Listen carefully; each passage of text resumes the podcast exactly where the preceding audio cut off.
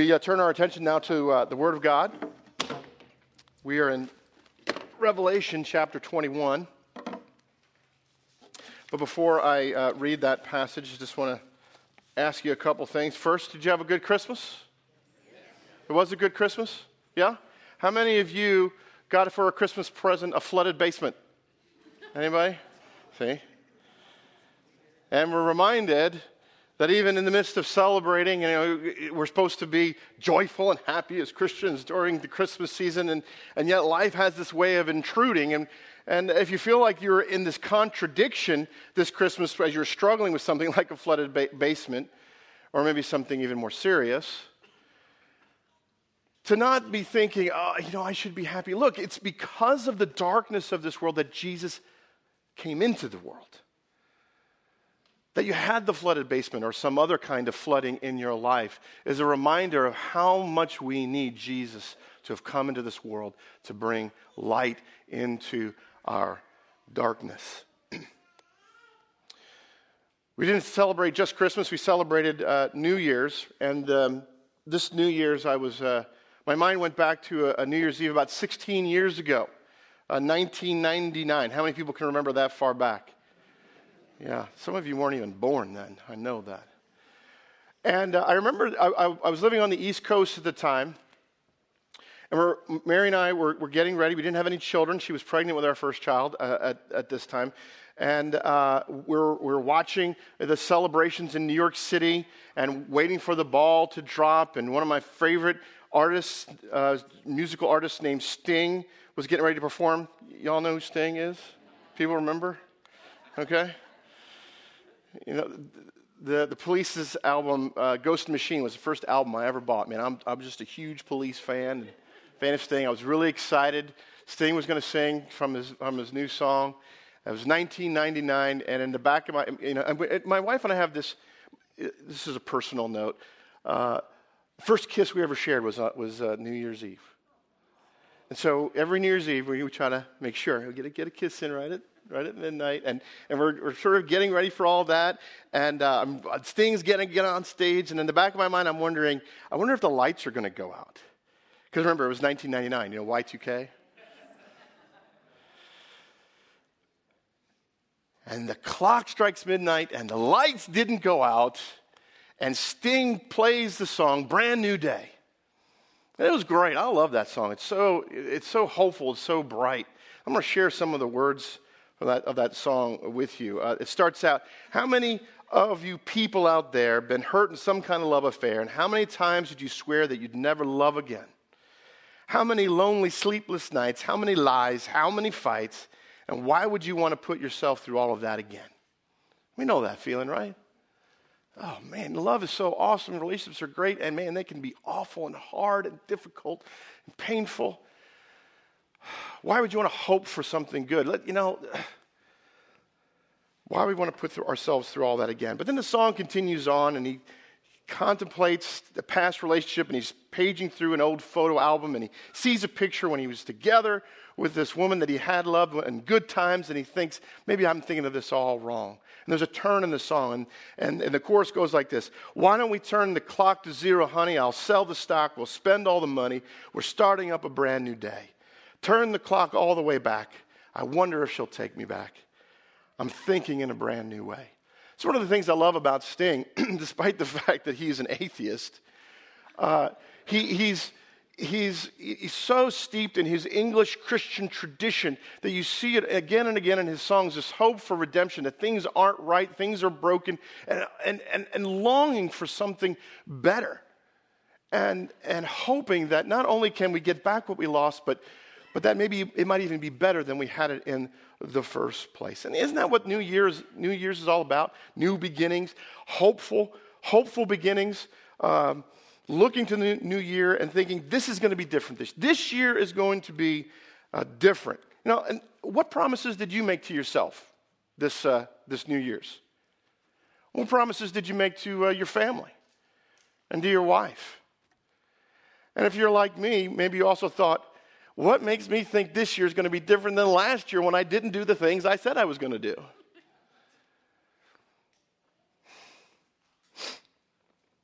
Promise of a better year. Why is it going to be any different? Why should we be hopeful? Well, let's turn to the Word of God, and maybe we're going to hear something there that will tell us why this year could be different. Revelation chapter 21, beginning in verse 3. and I heard a loud voice from the throne saying, and this is a vision of the throne of God in heaven, and a voice comes from it saying, Look, God's dwelling place is now among the people, and he will dwell with them, and they will be his people, and God himself will be with them and be their God. He will wipe away every tear from their eyes. There will be no more death, or mourning, or crying, or pain, for the old order of things is passed away. He who was seated on the throne said, I am making everything new. Would you pray with me? Father, as we come to this passage this morning, we pray that your Spirit will be at work in us, showing us what it is that you're trying to tell us and teach us.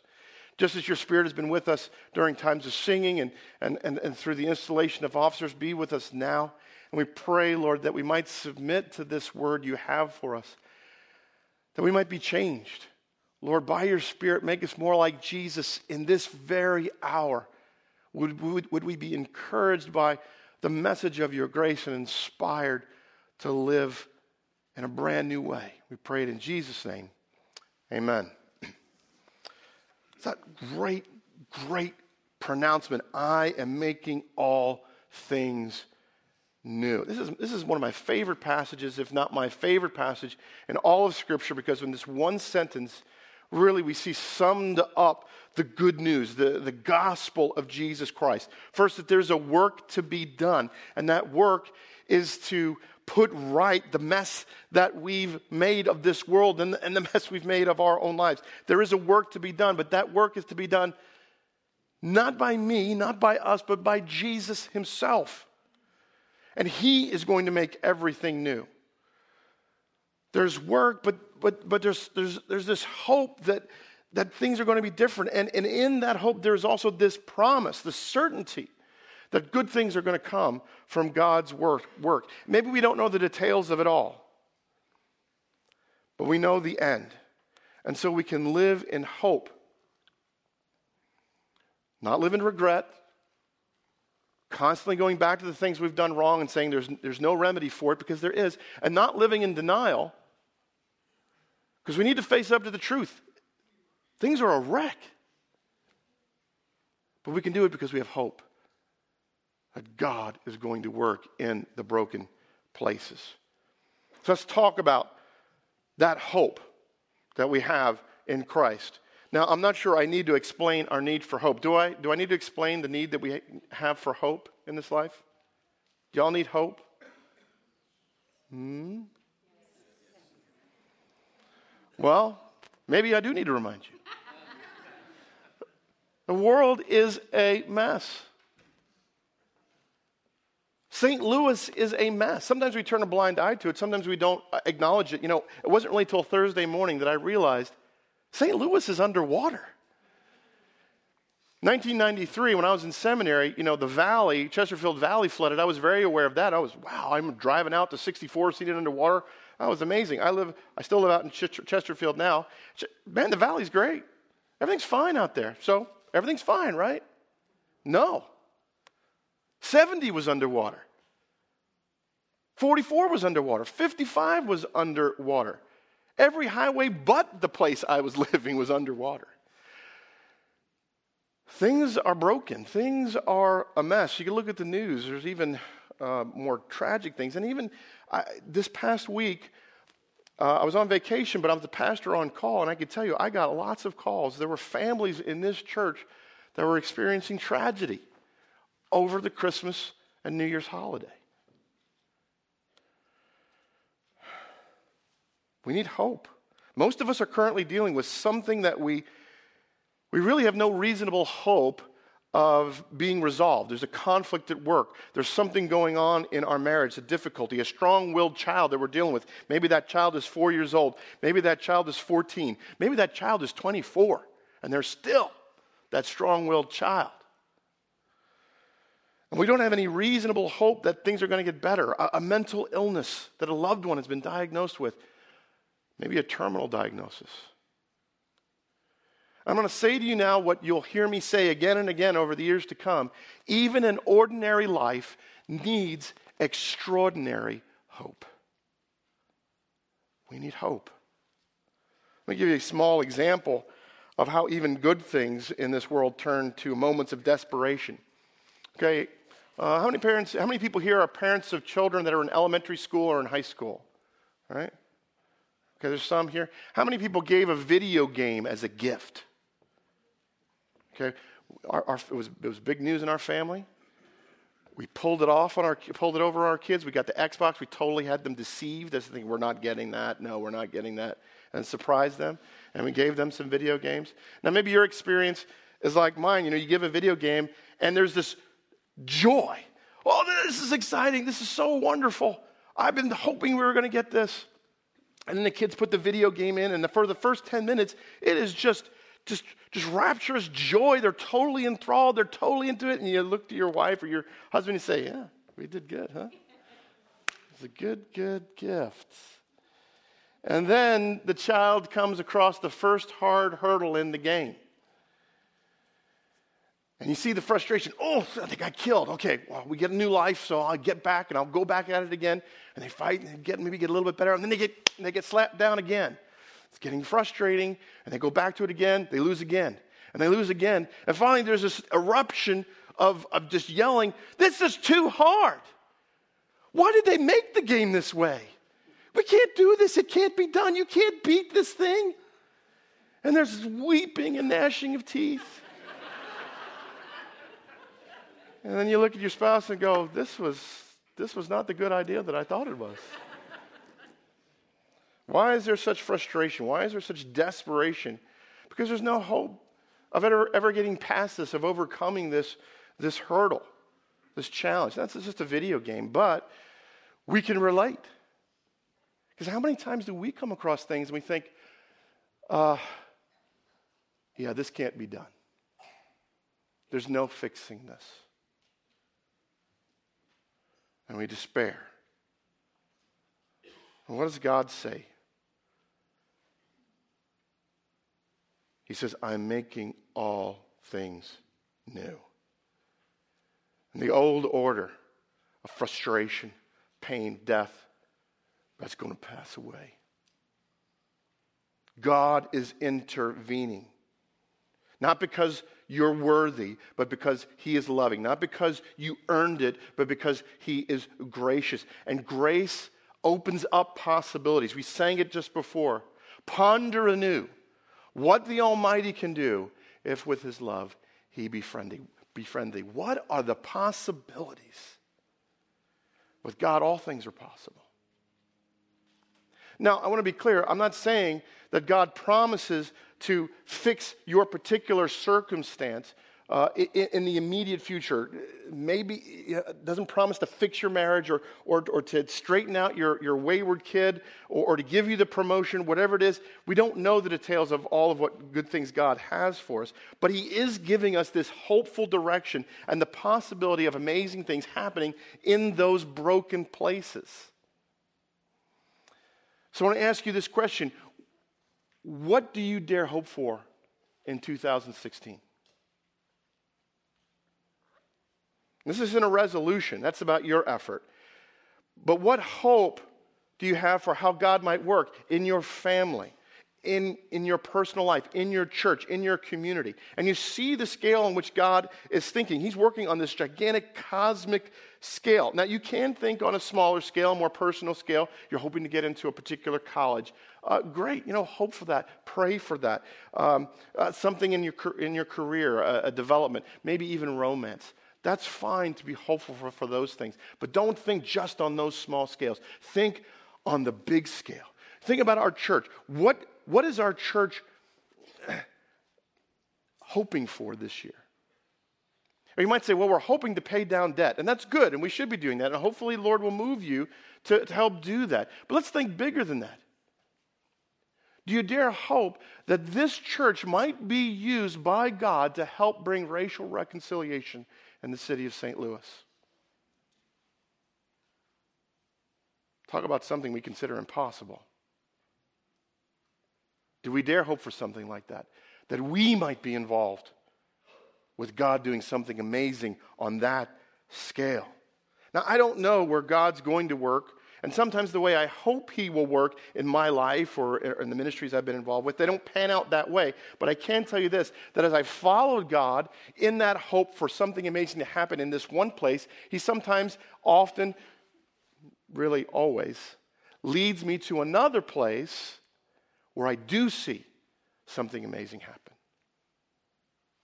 Where I do see that brand new day beginning to break in on my life right now. Would you hope we might have a taste of that great brand new day in the life of our church this year? There's reason to have hope and to look to the possibilities. But we have more than simply hope.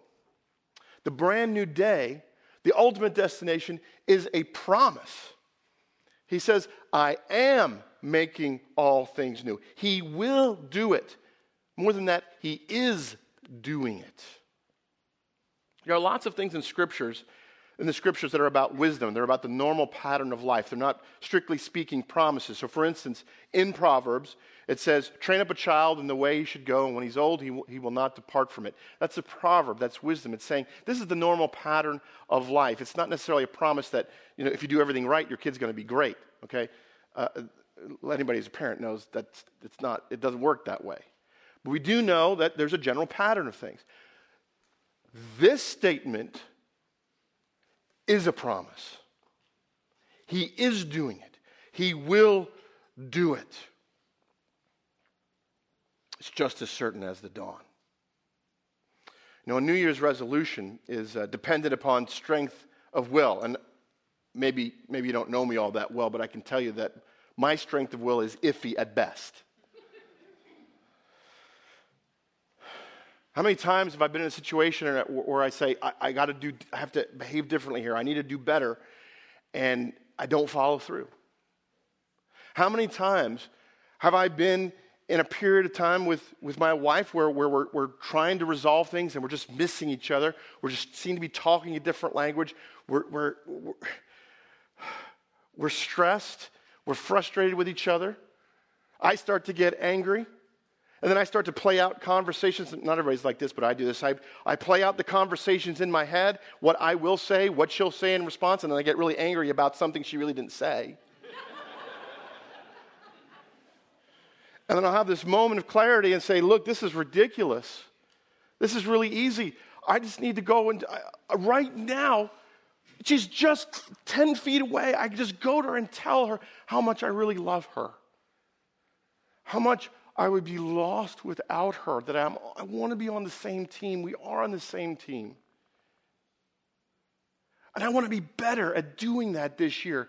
And then I go and walk over to her, and then a child comes zooming into the kitchen past me, and I get distracted, and the moment is gone. And I'm the same old cuss I've been for the past 20 years. I am not reliable. I am faithless. But he's faithful.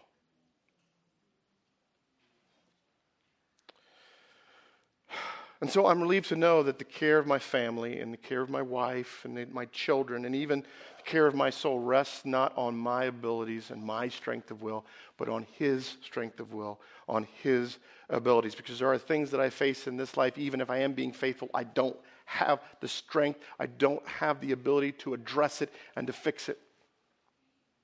But He does. Many of you know I, I had a brother who was a pastor here in the St. Louis area. He passed away very suddenly about 12 years ago uh, of a heart attack. I was living in St. Louis at the time, and, and our families were getting to know each other, my kids getting to know his kids. And my oldest was, was three and a half at the time you know, really young, but old enough to remember. That next Christmas, uh, I believe it was my mom. My mom can verify this. She's sitting over there. Uh, sent us a Christmas ornament. It was a small picture frame. It was a picture of my brother. And we put it on the Christmas tree. And we would do that the years after we got it. And a couple of Christmases later, I, we noticed that the ornament was missing. And we relocated it. It was, it was in Eli's room. Somehow it had found its way into his room. And I thought about this for a little bit, and I mentioned it to my wife. And then one night, as we were going through a bedtime routine, we were praying. We did some reading, we were praying. I decided I was going to ask him about it. He was probably six, maybe seven. I said, Eli, I noticed that you have this Christmas ornament of Uncle Doug.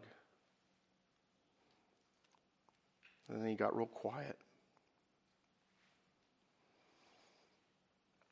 And he asked me a question. He said, Dad, you know that passage where it says that God is going to wipe away every tear? I said, Yeah, I know the passage. Is that true?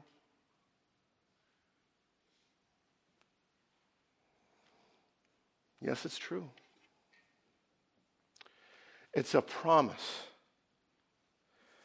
It's a promise of God's grace to us all, and with that promise comes certainty. Perhaps not about the details of our lives, but a promise that a new day will show itself in places as it comes true. And then one day there will be a full blown brand new day where death and tears are undone and the world's going to be right and we'll see him face to face. This is the end game of grace. Yes, Jesus came and lived a righteous life, a life we didn't live, couldn't live. And he credits us with that life. And then he offers himself as a sacrifice to pay a penalty that we, we dare not pay ourselves. But he does all that that we might be with God and undo all the consequences of sin, including death. And then we might be with him in perfect fellowship in paradise. And because of that grace, he tells us, he promises us the end. So grace creates certainty in the Christian, Christian's life. Now we're going to experience all kinds of awful things in a fallen world as we follow the hope of possibilities, but, in the, but the end is certain. And it's going to be good and it's going to be glorious. And it's not dependent upon our efforts, not dependent upon your strength of will, but dependent upon God's. And so, with that certainty comes peace. Can you live in that peace this year? It begins with trusting Christ, taking Him out of His Word. And then it continues every day by doing the same thing that this day, not trusting Christ yesterday, but trust Him this day for the challenges you face. And hope that He's going to bring a brand new day. And that leads us to this, this last point that the grace of, of a brand new day should inspire us to perseverance. Another way to put it is it, it should inspire us to work. Some say that grace inspires mediocrity and complacency. Well, you know, if people's work doesn't matter, you know, of course they're not going to work as hard as they can. They want to accomplish as great things as they can. You need to create some sense of, of doubt so that people will work harder and harder. I'm like, uh, if your idea of accomplishing something great through anxiety and pressure and thinking that that great thing somehow measures up against God's majesty and glory, and that we can offer that to him as, hey, see, look what I did. You have an overestimation of how good you really are and how great your abilities really are. Grace is the only thing that can truly inspire work that's offered to God freely out of love. You got to think of it like this. Imagine a room in your house that needs to be painted. How many painters here? Anybody paint Come on, you, I, people paint their homes. Right? Now, what goes into painting a room? This is where we get interactive. Tell me, what, what do you need to do to paint a room? What are the things that are involved? Oh, that's right. You got to patch things. You got to prep the walls. There was Mark here. A child ran into the wall last year and you left this big ding there. And then you got to sand that down. And then, you know, what else goes into it? Taping. Okay. And then you got to get your brush and you got to cut in along the edges first. And uh, somebody said, well, you need to prime walls. Sometimes you have a dark paint and you need to cover that over before you use some other paint. And then you roll. Okay. There's a lot of work involved. It takes, takes a while. Now imagine in your painting project, you invite your children into that project when they're five or they're seven. Okay? What are those children really bringing to that game? You know? Uh, they don't really have the abilities to do all the things you want them to do. What, what is it that they really add to, to this picture? I'll tell you. The joy that the father or the mother has in being with his children, and the joy the children have in being with their father and joining him in the work. And that's what the Lord does with us. He invites us to join him in the work that we might share in his joy. And as we see more clearly the certain future that God has for us, the certain love that He has for us, it inspires us to take up the same work, to join Him in that work, the work of love. Of loving our community, of loving our family, of loving our neighbor as ourselves. And so we come back to this idea of resolutions, what we promise to do. Now that we've abandoned this idea that we can make ourselves better by sheer force of will, we've, we've abandoned the idea that accomplishments really earn anything with God. Now we can offer our work freely to God, as feeble, as stumbling, as awkward as it might be, knowing that He takes joy in us joining in the work. And that's what matters. Because He can accomplish this work with or without us. That's not why he invites us in. He doesn't need us. So the question for us in 2016 is where will we join in the work? Where will we share in the joy of it? Is it in giving? Because some of you have the ability to give. You don't give because I'm going to help God accomplish his purposes by giving. You give because you're sharing in the joy. Because God doesn't really need your money. Don't tell Tom I said that. Now, Tom would say the same thing. Is it in giving? Is it in decorating? Is it in music or is it in making food? Is it in, is it in listening to people in the Stevens ministry as they're going through crisis and, and, and being an emotional anchor for them? And don't tell me you're not good at anything. Even if that were true, so what? Like any of us are really good compared to God in anything that we do. You know, it's not about our abilities. We're, we're, we're all terrible at everything we do if we compare ourselves to God. We shouldn't be grading on the scale. And He invites you into the work that you might share in His joy. And the work goes forward not because you're talented by the world's measure, it goes forward in the power of God's Spirit because only His power can bring about the new day. Hmm?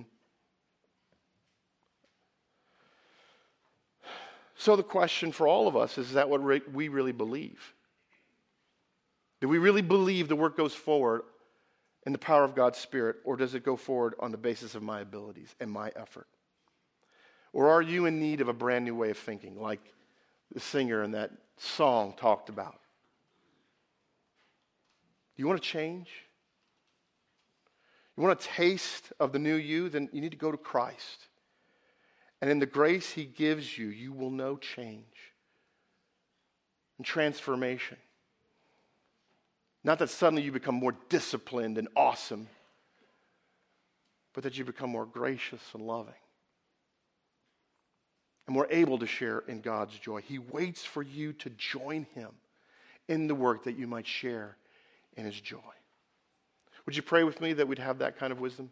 Father, thanks for the opportunity we have to gather in your name this morning. And we do ask that by your Spirit you would uh, lovingly rebuke us and call us up short uh, in the places where we think that it's up to us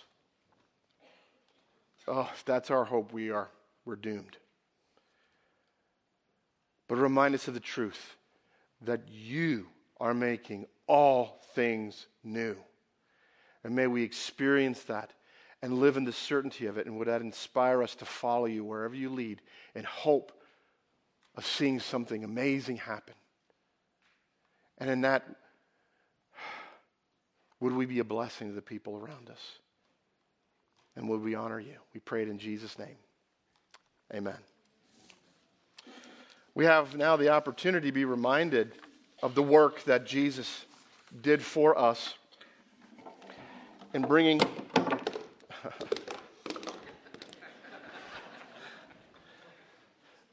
a reminder that things don't go the way you think they should.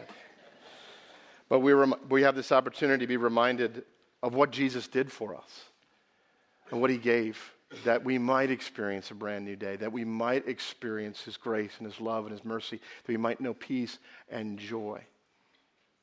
If it's your faith, you look to Jesus for the forgiveness of your sins, for that brand new day to change you, then he invites you to be renewed in that faith by partaking in the supper. If it's not your faith, I would encourage you not to take the elements and don't be, don't be ashamed or embarrassed by that. We just don't want you professing something with your actions which wouldn't be true of your heart and mind. But if you don't believe, perhaps now is the moment for you to think I need to turn to Christ for my hope and for promise that He might change me. Would you pray with me the Lord would use the supper this way? Father, thank you for this great sign of your love, that you gave yourself, that we might be redeemed, that we might be reclaimed, and even better than we ever imagined. Father, by your Spirit, use these very ordinary elements to do something extraordinary in us to make us more like Jesus. Do this for our good and for your glory. We pray it in Jesus' name. Amen. On the night that Jesus was betrayed, he took bread and giving thanks for it, he broke it. Said, This is my body, which is given for you. Do this in remembrance of me. And after the supper, he took the cup, and having blessed it, he said, This cup is the new covenant, the new bond between us in my blood. Do this whenever you drink of it in remembrance of me. And whenever we eat this bread and drink this cup, we proclaim the Lord's death, the power of it, the, the results of it, the love that inspired it. We proclaim his death to ourselves and to the world until he comes again. Just a few words of instruction. The servers will come and, and serve you both the bread and the cup at the same time. Please hold it until the end, and I proclaim that we can all take it together as one body, and then pass your cups to the outer uh, edges of, uh, of the pew. Servers, would you come?